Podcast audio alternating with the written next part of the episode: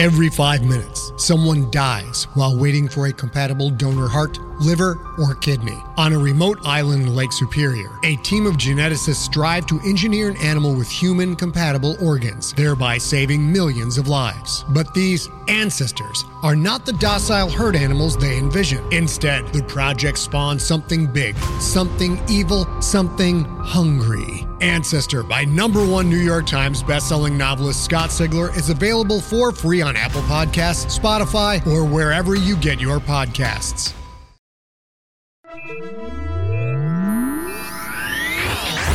Lightspeed. Hello and welcome to the Lightspeed Magazine Story Podcast. I am Jim Freund, your host.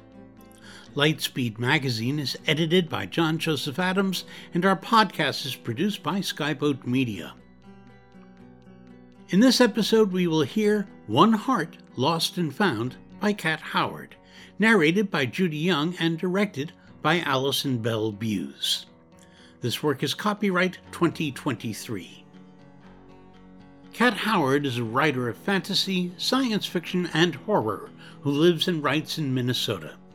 Her novella, The End of the Sentence, co written with Maria Dahvana Headley, was one of NPR's best books of 2014, and her debut novel, Roses and Rot, was a finalist for the Locus Award for Best First Novel.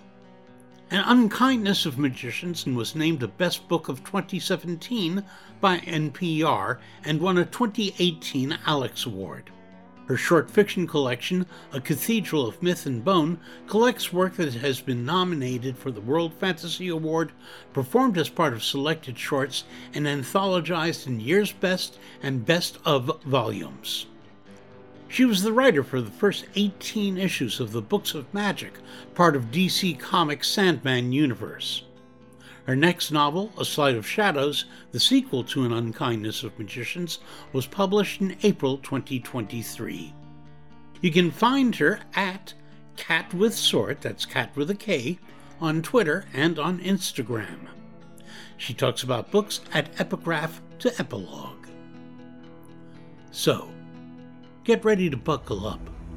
We're going to Lightspeed. One Heart Lost and Found by Kat Howard. I came to the city to find an egg. A robin's egg, to be precise, an oval of pale, perfect blue that echoed the spring sky.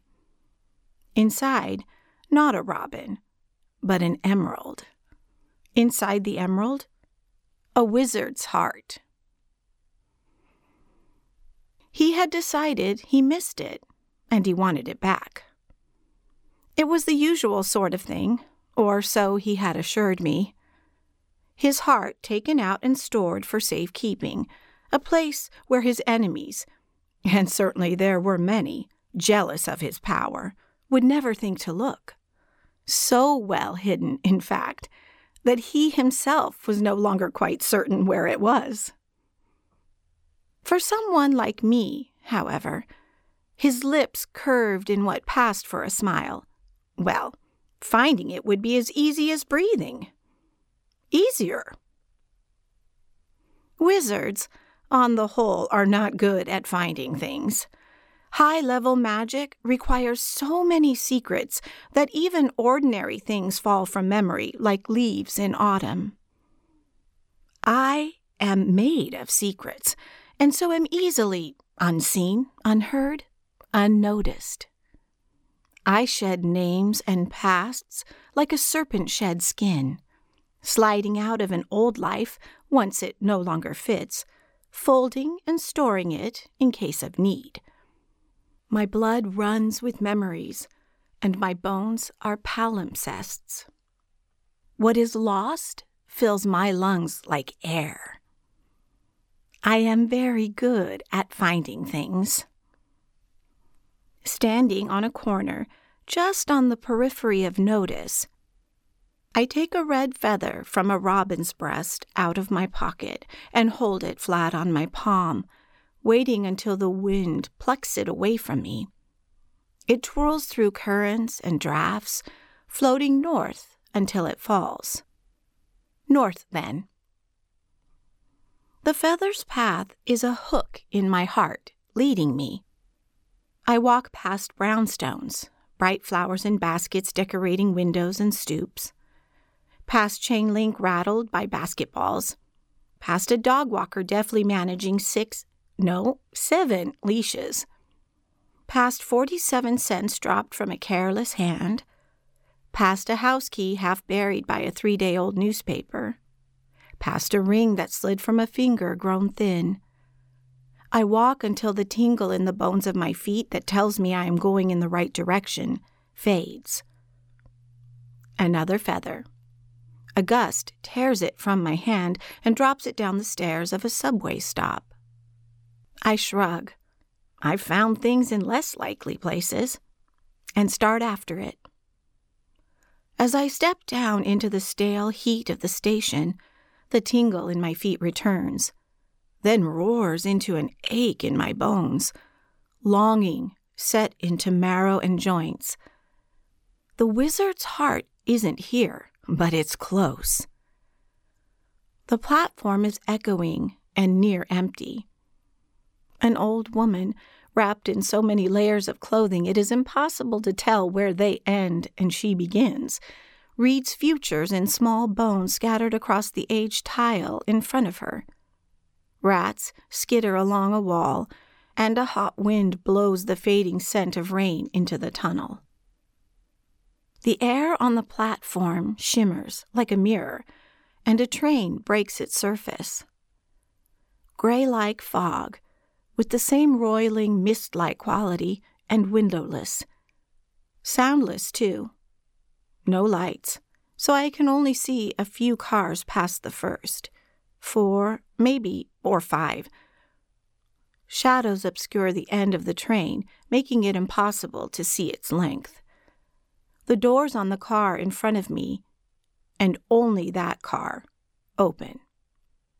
The accompanying inhale pulls the robin's feather inside. I follow. As the doors shut, I see the woman cast another set of bones, an alternate future. And I wonder who she is reading these omens for. Stepping through the doors means stepping through an unseen barrier as well. The sharp electricity of magic raises the hair on my arms and the back of my neck. The ache of finding in my bones crescendos and pops, and the pain is replaced by a hollowness like nothing I've felt before. Looking around, I understand why. Under other circumstances, the train's interior itself might have been the thing that caught my attention. It was exceedingly far from the customary subway interior of dingy floors and orange and yellow plastic seats, decorated along the walls with maps of train lines and ads for plastic surgery behind graffitied covers. Instead, there hung ornate brass fixtures and red wallpaper. The lights, not fluorescents, but candle lit sconces, and the seats, carved wooden benches, warmed by beeswax polish, that might have had a former home in a church. And then tables, shelves, hooks, full of what initially looked like a scatter of commonplace things a variety of briefcases, purses, tote bags, battered leather, torn fabric, misprinted designer logos and knockoff prints next to their originals, ostrich and alligator skin handbags with tiny locks holding them closed, a drawstring sack knotted at the top that shimmers like sealskin and moves as if something might be quietly decomposing inside of it. Looking at it makes me feel sick to my stomach, makes my teeth feel dull and electric with wrongness. Not eelskin, then. Something still partially alive that shouldn't have been. Something even worse inside. Magic isn't always, isn't even often, as benign as sparkling jewels hidden inside lovely birds' eggs. Then there are the shoes. filthy flip flops, laceless sneakers, elegant red soled stilettos, one that looks like shattered glass, blood-stained inside of the heel. Mostly singles, but some in matched pairs. I pick one of them up, a black sandal, one strap broken, and immediately wish I hadn't. An image flashes through my head of a woman running. Her heel, this heel, caught in a grate, shoving hands. Then nothing but a scream and a broken sandal. I drop the shoe and scrub my hands against my legs, knowing the image, the horror will linger, but wishing I could cleanse myself of it anyway. I am almost certain now what this place is. This train full of things lost, abandoned, forgotten. Everything that goes missing winds up somewhere, lost, then found. And if no one goes looking for them, things tend to find places for themselves. The door between the cars slides open. I step through. And I stop. My name is Tanis. A woman with a voice like incense and smoke. She is over six feet tall and vaguely serpentine, so much so that the actual snake, iridescent navy and biting its own tail, that she wears as a necklace seems natural rather than strange. A collection of rings sparkle on her hands diamonds and emeralds and rubies and sapphires in rainbow, at least two per finger, and her dress is as mirrored and shimmering as the train itself. May you find what has been lost. She gestures, inviting me in, inviting me to look. Of course I do. How can I not? Near the door I had just walked through was a pile of eggs resting in a shallow iridescent bowl. Each was large enough to fill my hand. Not that I was planning on picking one up, not after what I had seen when I picked up the shoe. And translucent. They smell of sea wrack. Inside each, a mermaid. An actual mermaid Skin like the inside of an oyster shell lay curled, sleeping, maybe, or waiting to be born. I stare, wondering if they are lonely, so far away from any ocean, and I hope that someone will find them and bring them home. A jar of teeth rattles and jumps in a cabinet. Some look human in origin, and some emphatically do not. On the wall, a hat trimmed in phoenix feathers still burning. The flames do not consume the feathers, and the smoke smells like cinnamon and amber. Next to the hat, a stack of three golden apples, fresh and honey sweet. Just below the apples, faceted emerald scarabs walk slowly across the diamond sand of a glass walled cage. I trace their steps in the air with my hands, reaching, not quite touching. So many lost things gathered like a lump in a throat. Tanis stands next to me and raises her hand to the edges of the burning feathers. The flames spark off the jewels she wears. Her sleeve falls back, showing an arm tattooed in bees. They move on her skin weaving and turning in a dance that shows the way to something only they know. Will you join me in a cup of tea? She asks. I'd like that. Thank you. There is a sudden heat, as if the necklace snake has a dragon cousin somewhere on the train car, and the bottom of a copper cauldron hanging off the wall opposite us glows warm. Steam, fragrant with cardamom and clove, and something deeper rises from the liquid inside. Perhaps some honey. I keep my own apiary. The bees seem to find the train relaxing. She lifts a deep green curtain behind her, revealing a wax frame of bees. I can't tell whether they look particularly relaxed or not, but I agree to try the honey regardless. It is pink tinged, a blush caught in a jar. Tanis pours, then raises her glass. To what has been lost and what is yet to be found. I drink. Images fill my head as the taste of honey and salt fills my mouth. Tanis, standing alone in a field, arms outstretched.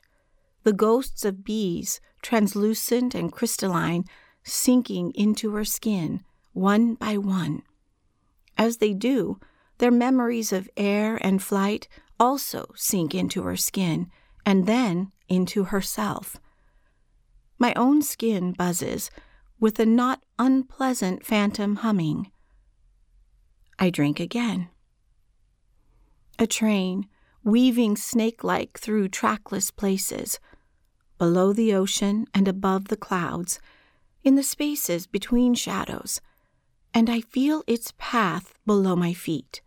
Feet that feel like wheels, like rails of iron the train's heart burns like a star in a sapphire, like a living coal. One more sip.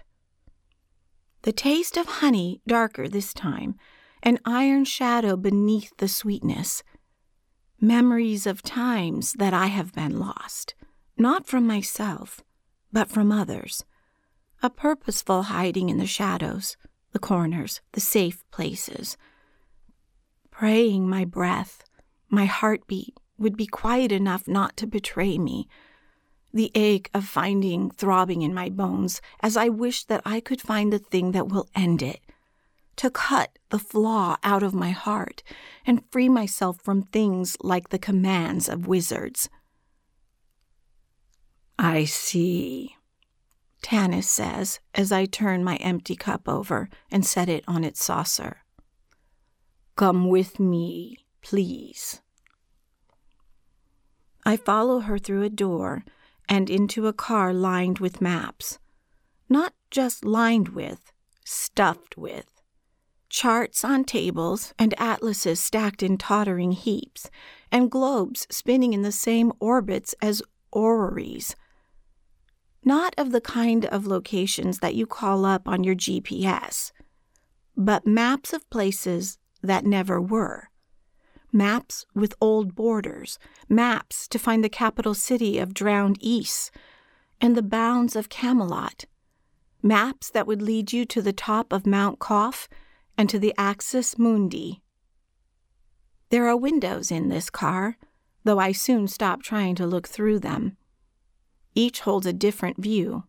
Here, a forest full of ancient knotted trees, and there, a city sleek glass, and all under water. And next, a palace of some sort, red domed roofs bright like rubies in the sun. Windows to everywhere and anywhere, the constantly changing view, dizzying. Where would you go? Tanis asks. If you could choose anywhere to lose yourself, or perhaps to find yourself. I do look through the windows then, watching each scene for as long as it lasts, waiting for the sense of found to settle into my joints. I flip through maps, hover my finger over borders.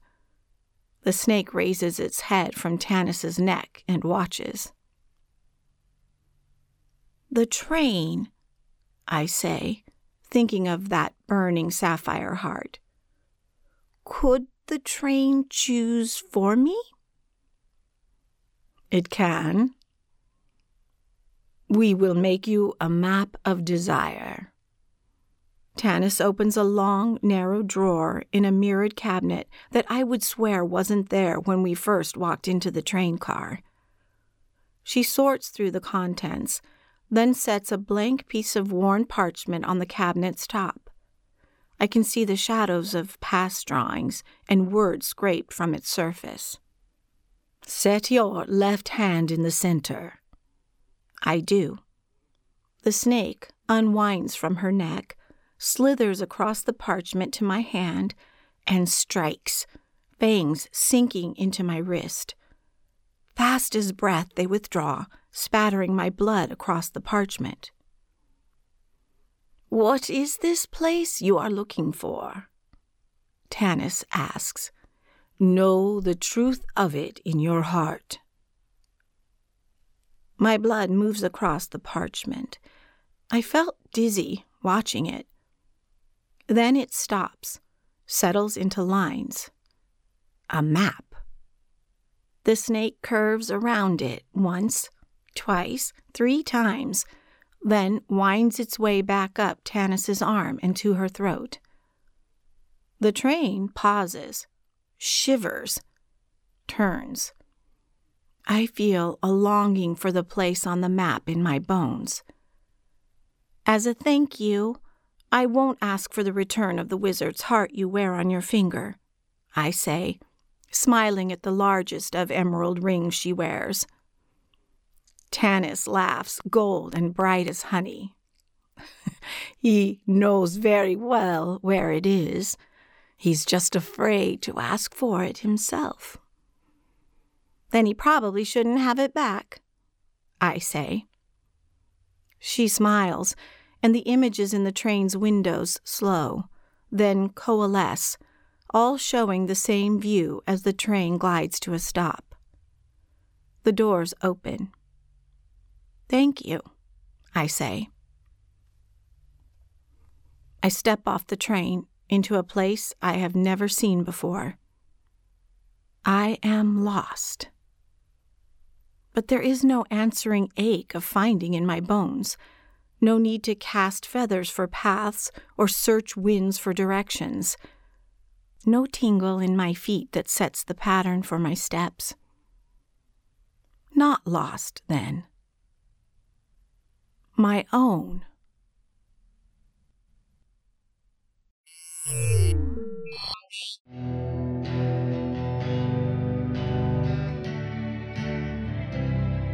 Welcome back. You've been listening to Judy Young narrating One Heart Lost and Found by Kat Howard. The reading was directed by Allison Bell Buse. Judy Young is an Audie nominated narrator and actress in Los Angeles. She earned her MFA in theater from UC Irvine. She has performed with South Coast Rep, Theater Neo, Theater of Note, and Singular Productions, and dabbled in improv with LA Connection Comedy Theater. She's a regular narrator for the Lightspeed, Fantasy, and Nightmare podcasts and has directed dozens of audiobooks. We hope you enjoyed this episode. If so, please help spread the word by leaving a review or rating at iTunes or the social media venue of your choice. Our editor is John Joseph Adams, and this podcast is copyright 2023 by Adamant Press. As a listener to this podcast, you know that we publish it and most of the rest of our content for free online. If you don't already support our Hugo Award winning journal, please consider checking out our many options, including ebook subscriptions and recurring patronage at lightspeedmagazine.com slash support. Skyboat Media, the most respected independent audio production team on the West Coast, produces the stories for this podcast. They are headed by the Audie and Grammy Award winning narrators Stefan Rudnicki and Gabrielle de Cuir. Be sure to check out their website at skyboatmedia.com. Post production was by yours truly. Our music and sound logos were composed and performed by Jack Kincaid. Thanks for listening. That's all for now. See you on the Bitstream. I'm Jim Freund wishing you cheers from all of us at speed.